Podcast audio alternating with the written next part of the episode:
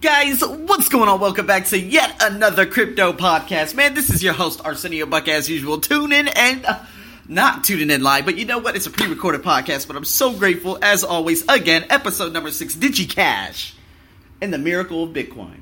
You know what? Before I even get into DigiCash, you know what? I just want to go over the miracle of Bitcoin first. Guys, isn't it just how remarkable we value something that we can't even see, touch, or smell? It's kind of like, don't want to get into it, but of course it's like religion, right? We don't have a picture of God, we don't have a picture of this. We do know that Buddha, uh, you know, existed at some point and this and that, but we value it. Uh, well, not me, but you know, people value it so much. So this is when people just have the, they end up having the power because if you look at paper currency, I mean, we ended up valuing it a long time ago. What did they use in ancient Rome? Didn't they use like these coin things?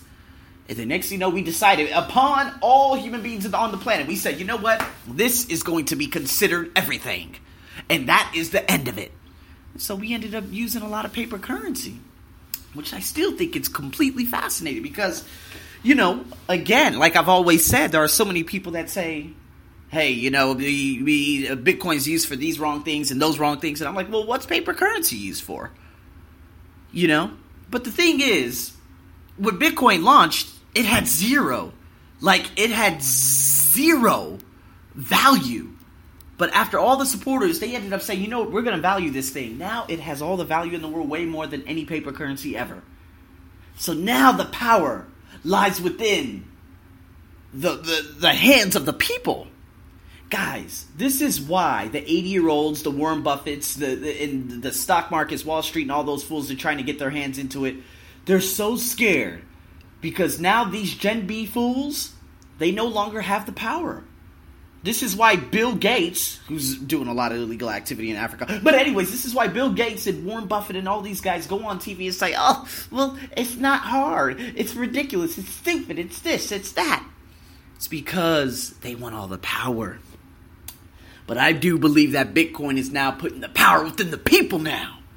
And now that the people have the power, governments are terrified.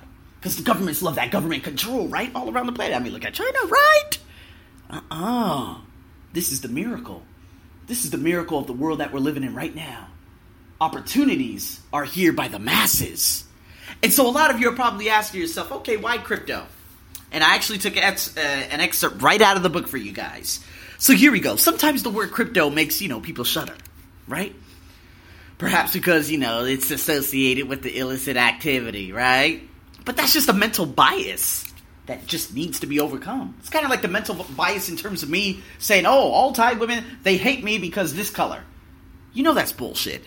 Because the people I worked out with this morning, do they hate me? No. So you can't, it, you see what I mean? It's all mental bias.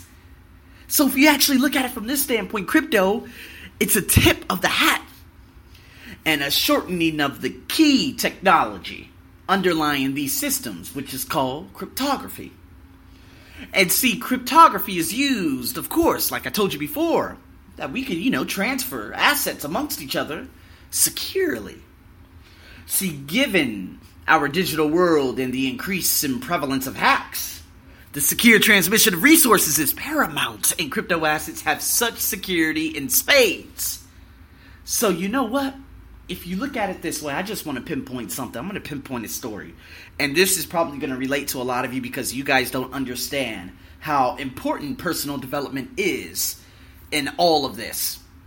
And you guys are like, okay, well, you know what? You talked a lot about personal development in your other podcasts, et cetera, et cetera, but how is this going to relate? Well, let me tell you. Does a man's name by the name of David Chaum ring a bell? So, guys, there was something called DigiCash. DigiCash, eCash is what they call it. It was prominent back in the mid 1990s. Right? You had this guy by David Chaum. He created this, a system. And you know what? It was genius. But the thing is, what ended up happening, David Chaum lacked all the skills in the world. So Bill Gates, of course, who I mentioned already, he came to David Chaum and he said, "You know what? I'll give you 100 million if we could start using this." You know, on our websites and stuff like that. David Chaum said no. Netscape. Do you guys remember Netscape? I don't know if it's still out there. Uh, but Netscape, was huge in the 90s. I still remember logging on those computers in 1999 and 2000 and logging into Netscape. Mozilla probably came about four, four to seven, eight years after that. Internet Explorer was probably around that same time, sure. But Netscape is old. And you know what? Netscape came to David Chaum and they were just completely turned off by that man's attitude. This guy was a rotten human being. His personality sucked all kinds of ass, people. And you know what? In 1996, Visa went to, of course, David Chaum, and they said, "Hey, we want to invest 40 million into this." David Chaum was like, "Hell nah, 75." Two years later, DigiCash went bankrupt. Everything gone. David Chaum, loser. And you know what? If David Chaum wasn't such an egotistical, egomaniacal asshole, eCash would have been integrated into all of the of the browsers and everything. We wouldn't even have to use credit cards to buy anything. DigiCash would be there. But David Chaum, he lacked all skills in terms of personal development. See, you guys, this is why I try telling you guys okay, you could go after the money, you could go Bitcoin and this and that, all you goddamn want. But if you have a dog shit personality, just like what Steve Jobs had, hey, no offense, no offense. Hey, you know, there are a lot of people who have deceased in this world who had rotten personalities and had very insidious agendas, right? Now, Steve Jobs was very rude. And because he was very rude, people thought he, he was, well, they saw that he was very rude. And these fool ass people that were like, oh, well, Steve Jobs is rude to his, uh, to his employees. I need to be rude to his, uh, my employees. It was a ripple effect because of his actions. And his actions cost him his life. And now David Chaum is gone forever. But you know what? If he could have just said, you know what? Okay, let's talk about this a little bit more. And if he could have developed the interpersonal skills needed to go into business instead of just being a technological genius and not being a complete douche on the outside, life would be much different right now. Guys, those are three stories for you. And you know what? I told you guys that we would be getting into, of course, the whole coin aspect of everything, but we'll be doing that very, very, uh, what is it, on Fridays, uh, Friday podcasts. On Friday's podcast, uh, in terms of altcoins. So we'll be getting into that, guys. Stay tuned for that. But man, oh man, oh man, this is a good one just to let you think about your personal development. Okay, it's your first time tuning in. You're like, hey, Arsenio, what's up? Yeah, man, I think it's really cool what you're doing and this and that. And I need to develop my personality. Okay, well, it's time to go pick up a Napoleon Hill book. It's time for you to develop a pleasing personality. People win with those types of personalities, and my personality has gotten me so far in my life.